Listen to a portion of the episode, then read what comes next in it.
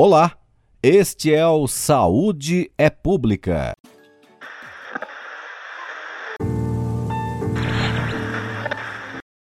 Mais um ano encerrando e marcado pela pandemia, não é? Muita dor, muito sofrimento, mas o que será que aprendemos?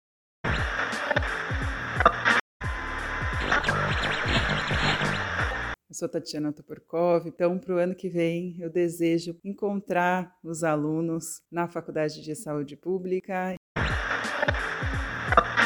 Sou Gonzalo Vecina Neto. Primeiro pedido é que a gente, a gente consiga, em outubro de 2022, dar início ao processo de solução do nosso pandemônio.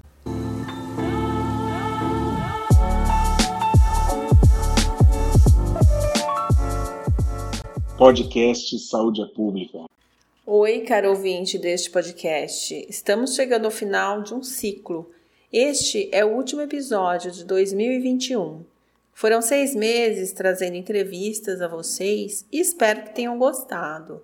Para 2022, eu desejo que tenhamos mais entrevistas e principalmente boas novidades.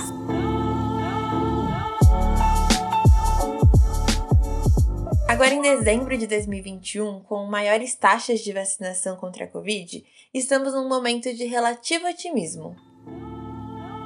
É, mas é sempre bom lembrar que fomos pegos de surpresa com a nova cepa da influenza, sem contar com a nova variante da Covid, a Omicron, né? Que já lidera os casos no Reino Unido e vem sendo a causa de lockdown em algumas capitais da Europa. Com tudo isso e apesar de tudo, vamos seguir em frente. Para fechar o ano, preparamos algumas falas de professores que mostraremos ao final deste episódio. Mas isso não é tudo. Então, caro ouvinte, na estreia do podcast Saúde Pública, eu entrevistei a professora Helena Ribeiro, que foi quem inaugurou a nossa sessão de entrevistas. O papo foi longo, como era de se esperar, porque ela fala de temas muito abrangentes e muito interessantes. Mas daí acabou que ficou um material inédito e eu deixei para mostrar em um momento oportuno. E acredito que o momento chegou. Mais uma vez, um agente infeccioso nos pega de surpresa. E eu te pergunto: você imagina que isso tem relação com a forma como lidamos com o meio ambiente?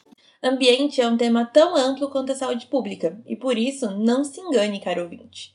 Este aqui não é uma repetição do primeiro episódio.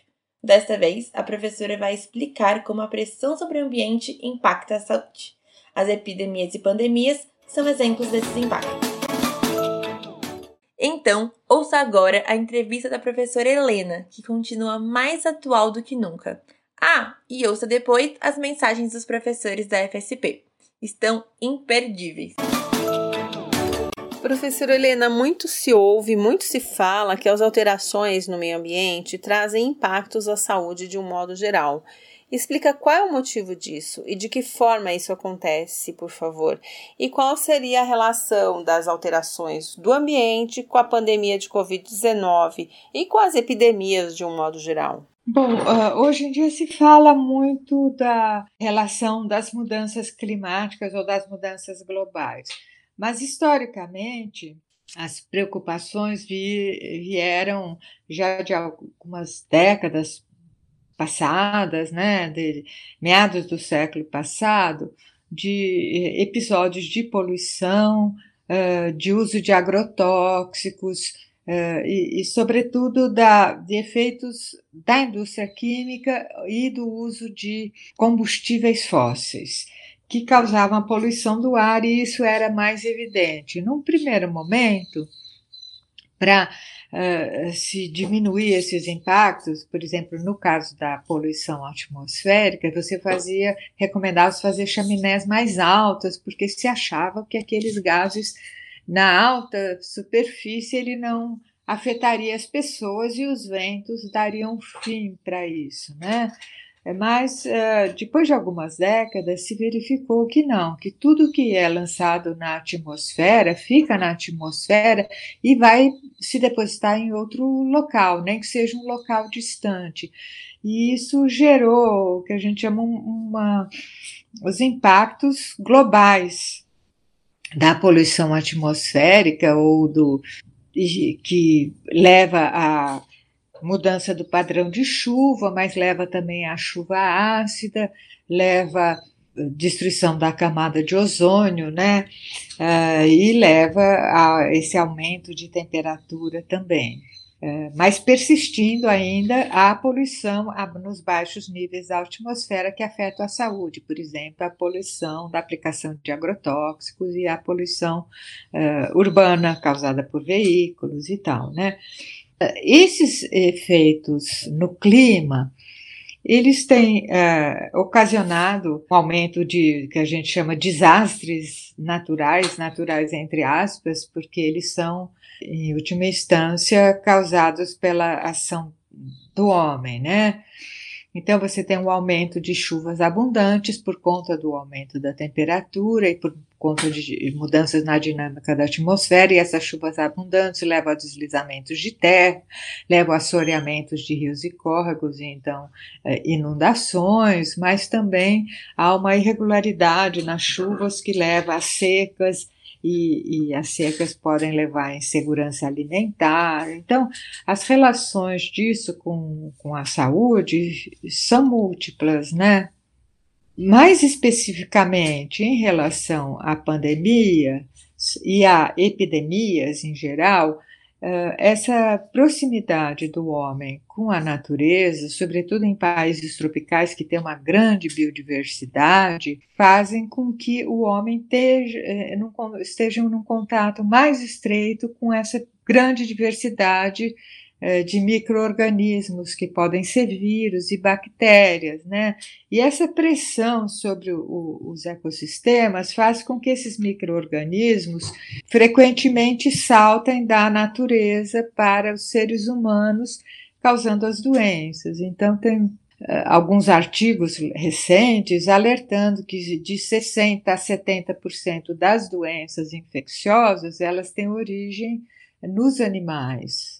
Uh, e estão relacionadas com essa invasão do homem no, no hábitat dos animais. Né? Então, historicamente, essas doenças existiram, né? As epidemias sempre existiram, como peste negra, peste, eh, mesmo a gripe espanhola, mas elas tinham uma distância temporal maior entre elas, né? E mais frequentemente a gente vê que a gente está tendo cada poucos anos uma epidemia maior e que às vezes adquire um caráter pandêmico, né? Pandêmico é quando vai para o mundo todo, se distribui, se afeta o mundo todo, né? Então a gente nos últimos anos, né, viu do Ebola, do Zika, eh, chikungunya e agora ah, teve a SARS também, né?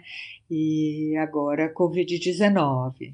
Então, elas então, estão ficando mais cre crescentes e com um impacto maior. Então, aí a relação ampla né, que o ambiente tem com a saúde humana e com a saúde ambiental, de, de uma forma geral, né? Então, agora, um outro viés, assim, lá do, da literatura, é que mostra também os benefícios do meio ambiente, né? Porque tem esses riscos, mas uh, em relação à saúde mental, também historicamente há muita literatura mostrando que a natureza é benéfica para a saúde mental do homem, né? Desde a década de 1950 já se falava muito da necessidade.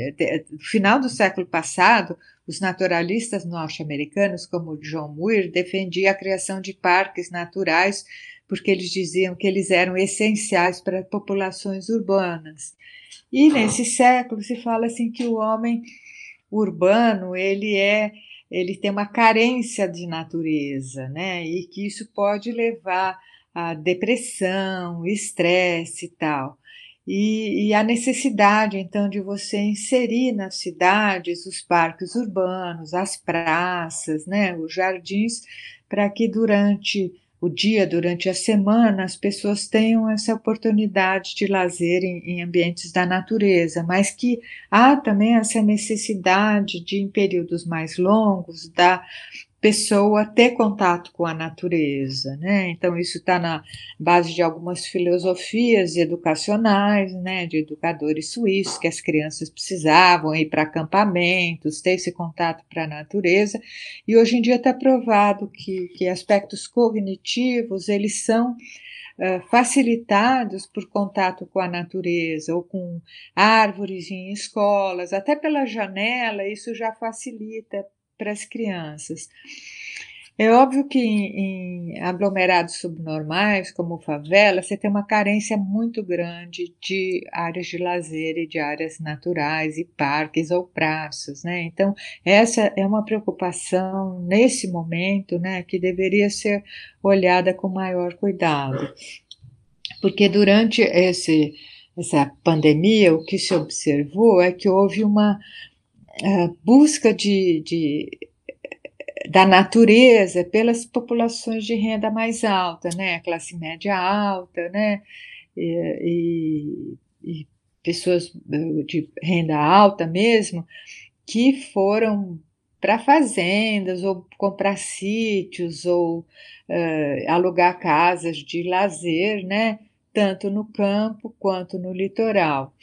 Então, essa semana ainda deu uma palestra que eu mostrei esse dado que no estado de São Paulo, aquele aplicativo Zap Móveis mostrou que houve uma demanda de 159% a mais de procura para imóveis no interior e uma queda de 9% da demanda na capital. Então, são pessoas da capital que foram buscar imóveis para ter. Eh, para fim de semana, para lazer e tal, né? E, e esse, e, e na para litoral houve um aumento de demanda de 94%. Então, essa, isso pode parecer benéfico, que as pessoas estão procurando a natureza, estão querendo contato com a natureza, e essa, isso traz um benefício para a saúde mental dessas pessoas que estavam se sentindo confinadas na cidade, mas também para a diminuição de contágio, né? Que o contágio é, é mais facilitado quando você tem populações aglomeradas.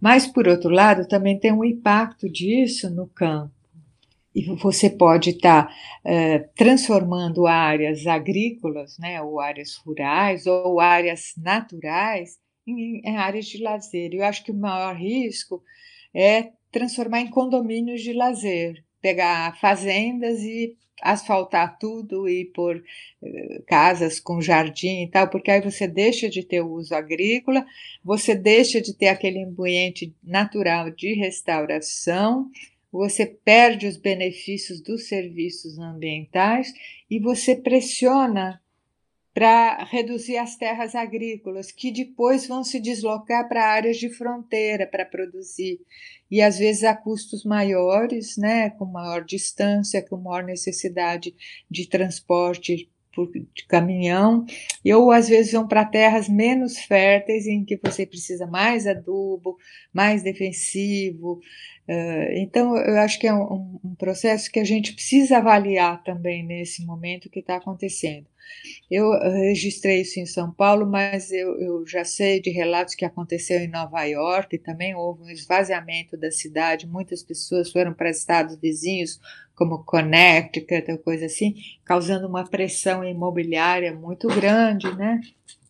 E, e a gente precisa estudar isso. Por outro lado, então, é essa essas áreas verdes, né, é o que a gente chama soluções baseadas na natureza, elas têm um papel grande na melhoria da saúde mental das pessoas, na diminuição da estresse, do estresse, na diminuição da depressão. Então, teria que se ver uh, modelos de ocupação e modelos uh, recreacionais, de ocupação recreacional também, que mantivessem as áreas selvagens, as áreas naturais e as áreas agrícolas, né, sem grande pressão e ao mesmo tempo propiciassem esse contato da natureza.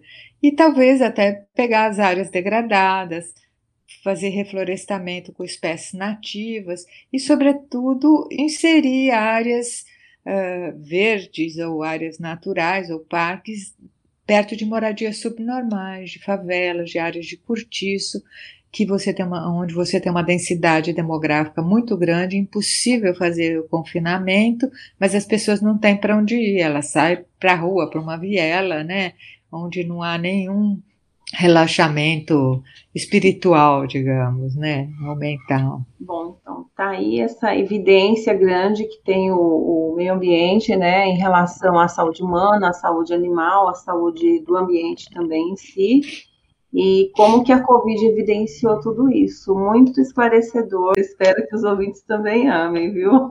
que bom. Ouvimos a professora Helena Ribeiro, que explicou um pouco dessa relação do homem com a natureza e como a pressão sobre o ambiente leva a eventos epidêmicos cada vez mais frequentes e mais abrangentes. Sim, Finalmente parece que a pandemia está um pouco mais controlada e, de alguma forma, as pessoas estão um pouco mais informadas sobre a necessidade de reduzir a pressão sobre os recursos naturais.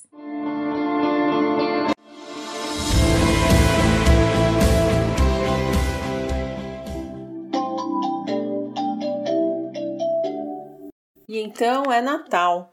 2021 foi um ano de números espantosos no Brasil e no mundo que marcarão a nossa história e terão impactos por gerações. Não poderíamos fechar o ano sem trazer a vocês algumas mensagens de renovação e de esperança. Tenho a honra de trazer a palavra dos nossos queridos professores, começando com o diretor da faculdade, professor Oswaldo Yoshimi Tanaka. Mais um ano em nossas vidas. Desejo a todos um feliz Natal junto com seus entes queridos, pois coroa um ano de muitos desafios em que solidariamente vocês trabalharam bem para conseguir preservar a vida das pessoas e cumprir toda a programação acadêmica. Que possamos ter uma vida com o mesmo pique e mais tranquilo para que possamos cumprir a nossa tarefa dentro desse universo ainda bastante conturbado. Um abraço a todos.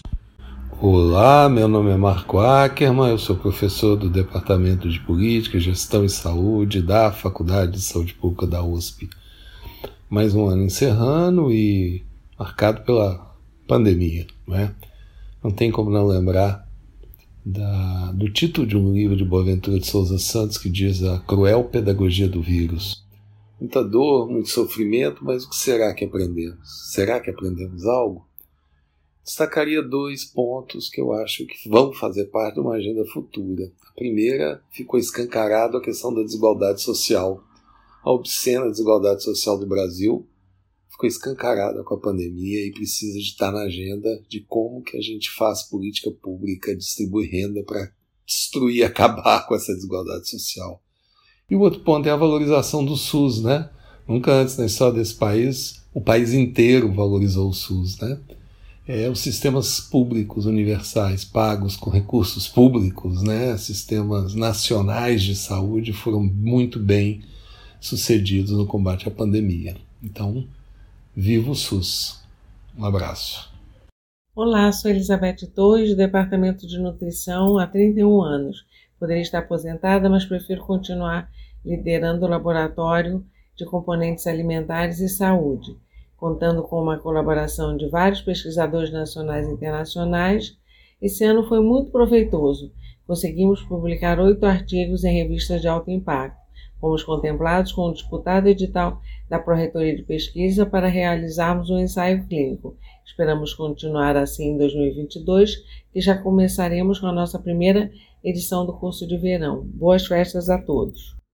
Olá, eu sou Gonzalo Vecina Neto, professor do Departamento de Política e Gestão em Saúde Pública da Faculdade de Saúde Pública. Estou me dirigindo a vocês, a convite do pessoal da imprensa, neste podcast, para fazer um pedido, um desejo um pouco mágico, né? Mágico porque são três as minhas solicitações, né? Então, sempre que se pede três é coisa de mago, né? O primeiro pedido é que a gente consiga finalmente debelar essa crise sanitária na qual nós estamos envolvidos. O segundo pedido é que a gente consiga em outubro de 2022 dar início ao processo de solução do nosso pandemônio.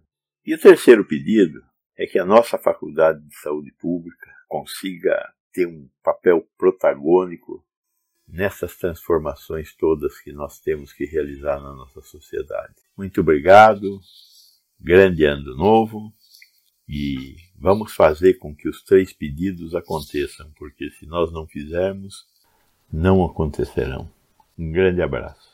Olá a todos, eu sou Zilda Pereira, professora do Departamento de Epidemiologia. Bom, chegamos ao final de 2021, que ficará nas nossas lembranças como mais um ano de enfrentamento das adversidades causadas pela pandemia. Agradeço a todos, alunos, funcionários, colegas docentes, pela caminhada que tivemos. Desejo um final de ano com merecido descanso, que vocês possam renovar a fé e a esperança no ano novo. Desejo muita saúde e energia para continuarmos engajados na defesa da saúde, da ciência e da universidade. Boas festas a todos. Aqui é o Alexandre, professor do Departamento de Epidemiologia da Faculdade de Saúde Pública. Estou aqui para desejar a todos e a todas um Feliz Natal e um próspero Ano Novo e que em 2022 consigamos superar essa pandemia. Tem sido possível graças à população brasileira que acredita em ciência e tem se vacinado em números recordes contra a vontade do governo, o que tem permitido a melhoria dos nossos índices e a redução da nossa mortalidade. Então é com muito otimismo que iniciamos 2022, um ano que esperamos será muito melhor que 2021. Podcast Saúde é Pública. É isso aí, pessoal. Saúde é direito, saúde é pública.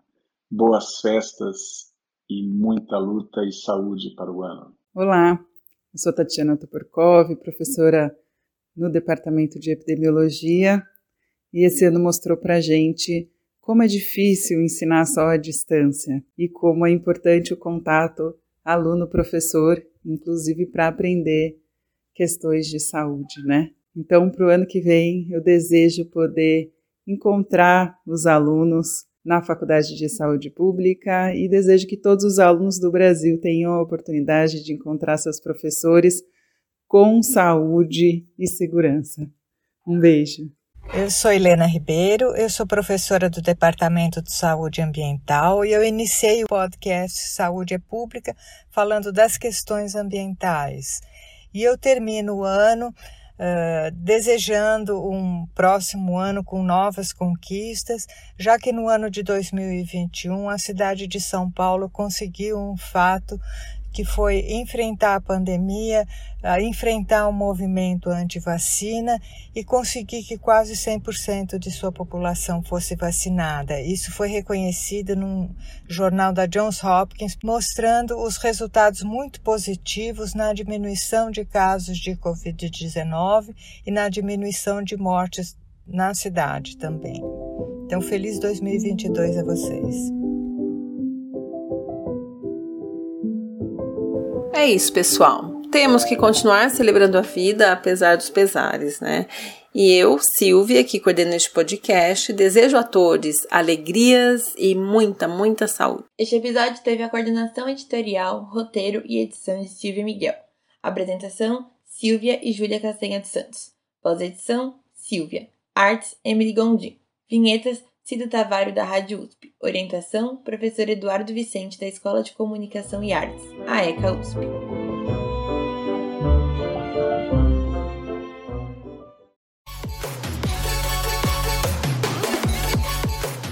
Termina aqui o Saúde é Pública, o podcast da FSP USP. Se você gostou, compartilhe e acompanhe nossas redes sociais. A Faculdade de Saúde Pública está no YouTube, Facebook, Instagram, LinkedIn e Twitter, além do nosso site www.fsp.usp.br.